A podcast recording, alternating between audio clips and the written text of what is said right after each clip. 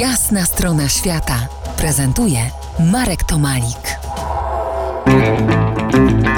Gościem jasnej strony świata Krzysztof J. Kwiatkowski, ojciec, legenda polskiego survivalu, pisarz i pedagog.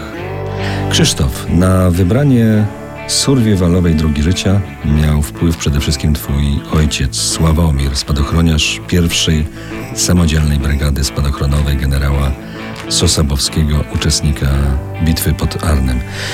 Ojciec opowiadał o wojnie? Tak, z tym, że głównie kiedy ja go wypytywałem.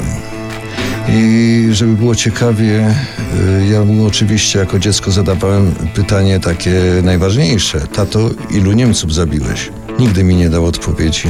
Natomiast kiedy już byłem dojrzałym człowiekiem, dowiedziałem się, że mam karabin z lunetką. Wtedy wiadomo.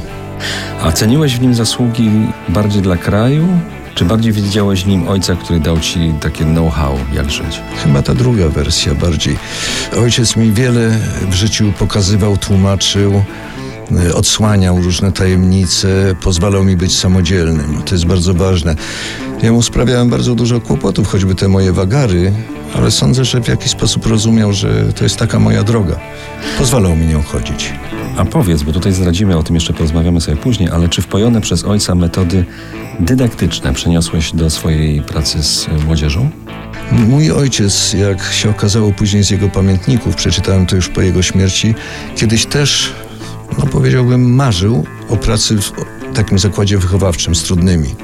Czyli to jakoś się na mnie przeniosło. Sądzę, że jak gdyby podświadomie może to przekazywał.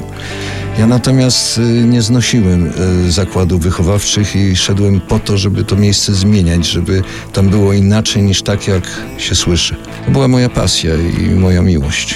Ale gdzieś ten ojciec cały czas, pomimo tego, że masz lat ile masz, gdzieś tam z tyłu towarzyszy ci. O jest, ze mną cały czas. Zresztą ostatni rok jego życia spędziliśmy razem. Byłem z nim razem i nawet był ten moment, że mogłem go pożegnać.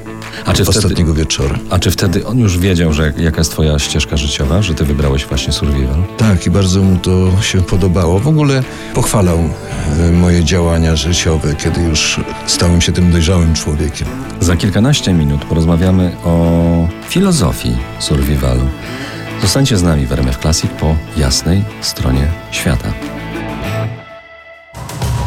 To jest Jasna strona świata w RMF Classic.